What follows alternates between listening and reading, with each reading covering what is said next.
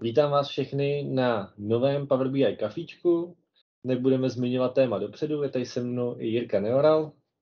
A vrhneme se teda na to. Co tady máš, Jirko, pro nás dneska připraveno?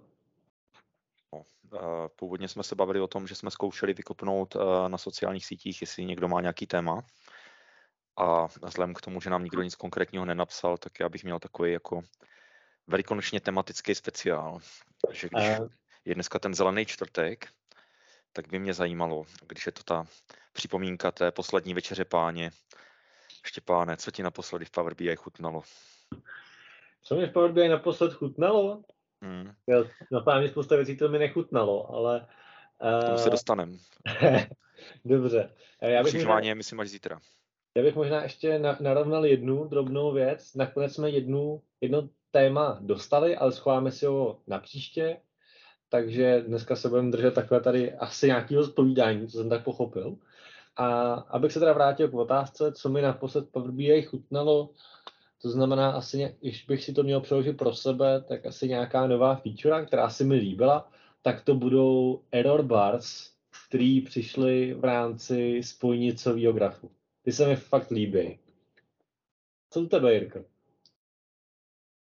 No, já jsem tak nějak zakopaný v Analysis Services uh, v tabuláru, takže většinu vývoje provádím tam, takže abych se přiznal, tak jsem teď posledních pár updateů ani moc nestíhal sledovat, jaké vlastně máme nové, nejnovější featurey.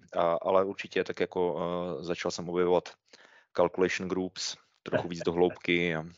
Já vím, že to je stará feature, ale chutnala mi v multidimenzionálním prostředí a chutná mi i tady. Tak ono přece jenom nejde vždycky o to jenom, aby nám zachutnala ta novinka, ale třeba právě calculation grupy postupně člověk objevuje pořád dál a dál, protože tím zkouší nové a nové věci a nakonec se časem přistihne, že s nima řeší vlastně úplně všechno, aniž by to občas bylo záhodno. Ale tak, to k tomu asi i patří mi chutnalo, že se mě podařilo na včera, včera na jednom projektu uh, konečně prokopnout jednu věc, která se tahla asi skoro několik týdnů, protože ten projekt měl až prioritu 2, v prioritu 1 a uh, řešil jsem tam uh, porovnávání složení nějaký bill of materials, složení komponenty a standardní ceny v jednom období versus druhý období, takže jako množinový porovnání mezi tím, z čeho byl nějaký přístroj složený předtím, z čeho je složený teď a jaký jsou mezi tím změny, což úplně jako v Power BI se mi ne, neimplementovalo jednoduše a dalo by se to řešit celkem hezky přes DAX Studio jako DAXový dotaz, že by se dali ty složení materiálu napsat jako vlastní select a mezi, mezi tím množinová operace nějaký accept, ale díky tomu, že tam že to potřebuji vizualizovat a potřebuji, aby to bylo interaktivní pro uživatele, aby si vyklikali to časové rozhraní a na začátku, časové rozhraní na konci, tak byla to spousta špekulování. A hodila by se mi tam nějaká možná jako vizualizace, do které bys podstrčil vlastní DAXový select, třeba včetně tady těch množnových operací, jedno versus druhý, ale hledal jsem, nenašel jsem. Přiznám se, že jako vizuál, který by tady to udělal za tebe, si nejsem vědom, že bych nějaký takový znal, ale pokud nás poslouchá někdo, koho baví vyvíjet vizuály, tak tady má jeden nápad, protože si myslím, že bys to užilo i na spoustě dalších místech. Je vlastní uh, DAXový select, vrácený a vizualizovaný ve vizualizaci a eventuálně ještě teda napojený na nějaký interaktivní slicery a filtry. To by se mi líbilo. Ohákoval, ohákoval jsem to nějakou mežrou, která dělá v podstatě vevnitř skoro to stejný, ale řekněme, že výkonnostně to má nějaký prostor pro zlepšení a že nedělalo se mi to úplně dobře. No. tak, ale chutnalo mi, že se to konečně podařilo, protože otázka zněla, co mi v poslední době v Power BI chutnalo. Přesně tak. A co u účastníků, a co nás tady posloucháte, co, co naposledy chutnalo v Power BI vám, podělte se. Tak já se asi teďka přidám takhle na dálku aspoň. Uh, mě v poslední době chutnalo, uh, co se týká v rámci uh, v rámci Ghost, ať už jsem uh, v rámci Scorecards, uh, co v podstatě přibylo v březnové aktualizaci, tak to je možnost přidat si vlastní stavy k jednotlivým cílům, což byla jedna jako z nejžádanějších uh, novinek, co vlastně Microsoft už chtěl uh, od začátku přidat. Takže to byla jedna z feature, na kterou jsem čekal. Je pravda, že pro ty scorecardy to je docela zlomový moment, když už člověk nemusí využívat jenom těch asi šest nebo kolik tam bylo těch nativních uh, vlaječek, ale konečně si tam může vstyčit tu svojí, která řekne, co potřebuje, a nebo je tam kvůli místo toho svítit nějaký stav, který mu nedává smysl. Co někdo další? teďka pochutnal na Power BI minulý týden, to bylo jako super a uh, jsem toho plný ještě, ještě teď a těším se, až si znova nakoukám záznamy. Uh, jinak žádný konkrétní, konkrétní příklad nemám, ale tohle to bylo fakt super, tak jsem chtěl, abyste to slyšeli. Díky Díky za to. Za zpětnou. Tak uh, pokud teda nemáme žádné další věci, na čem jsme si pochutnali, tak Štěpáne, a zítra je ten velký pátek. A za co bys ten Power BI tým ukřižoval? Neřek, neřeknu vyloženě Power BI Team, řekl bych Power Query Team a to je IntelliSense v rámci Power Query Advanced Editoru.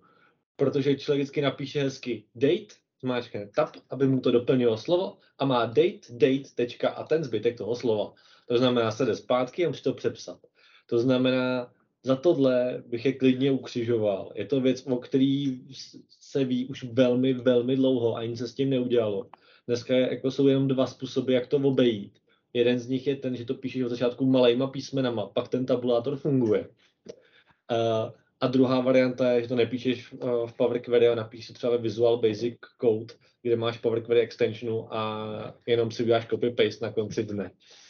Já jsem tak. k tomu viděl ještě nějaký video, který to řešilo a bylo to, myslím, myslím, že tam, teďka si nepamatuju, ale mám pocit, že tam jenom nepsali tečku nebo něco a v tu chvíli to fungovalo. Ale uh, nejsem si jistý, když, tak, když to najdu, tak to pejsnu do chatu. Já vím, že většinou se to právě řeší tím, že uh, to píšou malejma písmenama, že v tu chvíli se to přepíše. To je taky taková jako zvláštnost, že s malýma písmenama to funguje, jakmile tam je jedno velký, tak už ne. Já. Pavel Chochol už nám tady předtím něco zkoušel říct. Uh, byl jsi mute. Ne. Vidíme Já tě. jsem viděl, že jsem mutnutý, no. Já jsem strašný kamarád s těma, mluž... slyšíte mě, ale ne? Slyšíme tě teď už, jo. No, no, já jsem s těma tým sama super kamarád, jsem se připojil asi na popátý, ale um, já mám jako jednu hezkou věc, která se mi povedla a, vy, vy jako nemekaři to nepochopíte, jo, ale my mekaři si moc Power BI nepustíme a Microsoft teďka spustil uh, Windows 365, teda teďka, je to asi tři měsíce, jako jo, nebo jak dlouho, ale uh, to je strašně cool, vyjde to uh, levnějc než notebook na Alze a mít další notebook v baťohu je prostě blbost, jo. Takže já, já když dělám za Power BI, tak uh, Windows 365 a jsem dost spoko. Akorát, že teda uh, Power BI, uh, to jste si asi všimli, že, že trošku žere ramku, takže to chce ty vě, vě, větší uh, instance, které tam udělají. No. On se hlásil, tak asi k tomu má nějaký soukromý, osobní, velmi osobní příběh. Jak tomu řeknu jednou osobní věc, já jsem taky mekař. To znamená, tady tu scenérii s tím, že člověk Power BI jako nespustí na Macu, moc dobře znám, a já bych k tomu možná doplnil ještě jednu věc. Microsoft před asi třema nebo čtyřma dnama udělal vylepšení Excelu v rámci uh, Macovského rozhraní a už tam je Power Query.